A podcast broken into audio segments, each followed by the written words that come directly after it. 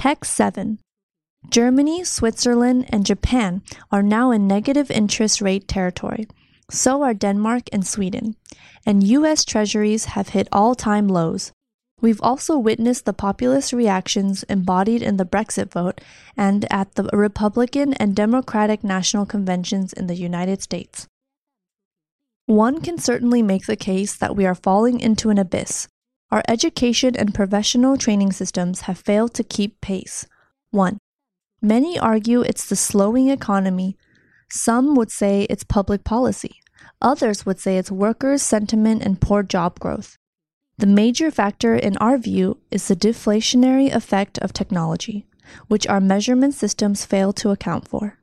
Mismeasuring our prosperity leads to poor decision making and foments populist upset. Here's how the mismeasurement works. As the economy has evolved from one age to another, from industrial to services to information to network, our basic measurement systems have not kept pace. Gross domestic product, GDP, our core measure of prosperity, was developed during the industrial age. It struggles to account for today's intangible assets, services, insights, and networks. 2. According to these global measures, we are all headed into negative territory, likely because technology shrinks the goods we purchase, the required inputs, the time it takes to make them, and the place and space required to deliver them. But when you take a closer look, a customer surplus is emerging. Everyone carries a mobile phone with access to real time banking, retail, music, and global communications in their pocket. Access to education, even free online options, is growing with announcements that Ivy League colleges are putting some courses online and offering them for free. And many new jobs are arriving to replace the old.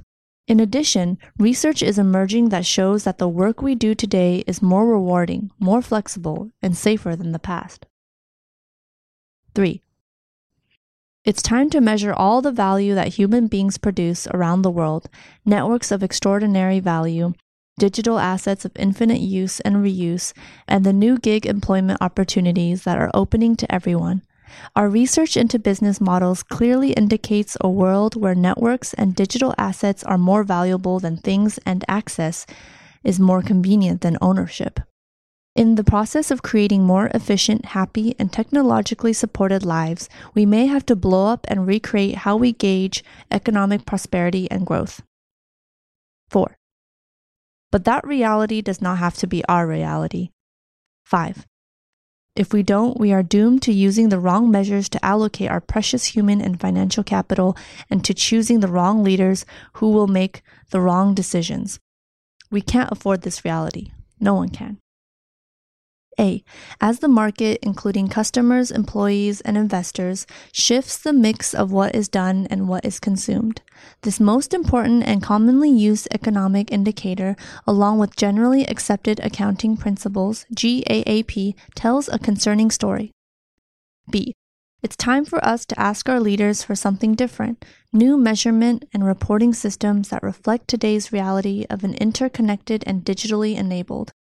It's time to amend our formal measures, GDP, GAAP, and others, to include our global economy's vast expansion into the realm of services, which are still not properly measured information, technology, and networks.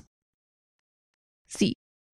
Education need to evolve to ensure that the benefits of technological innovations aren't limited to an elite. Offering free education from the very best universities is a step in the right direction to reimagining education in a connected world. D. So maybe the problem is that the world is stuck in old ways of measuring and reporting growth based on making and selling things, i.e., physical capital, rather than today's growth drivers of developing and creating human, intellectual, and network capital. E. Many workers have found well into their careers that their physical skills for making and transporting things are less relevant and valuable than they once were. New workers embarking on their careers are finding that their education is incomplete in many areas essential to our technology. F. As long as we hold on to our old ways of thinking, acting, measuring, and reporting, we will continue to see negative growth and interest rates, as well as their accompanying nationalistic responses from leaders around the world. G. Measuring prosperity better requires some changes. The easiest is to improve GDP as a gauge of production. Junking it all together is no answer. GDP's enduring appeal is that it offers a summary statistic that tells people how well an economy is doing. Words and expressions.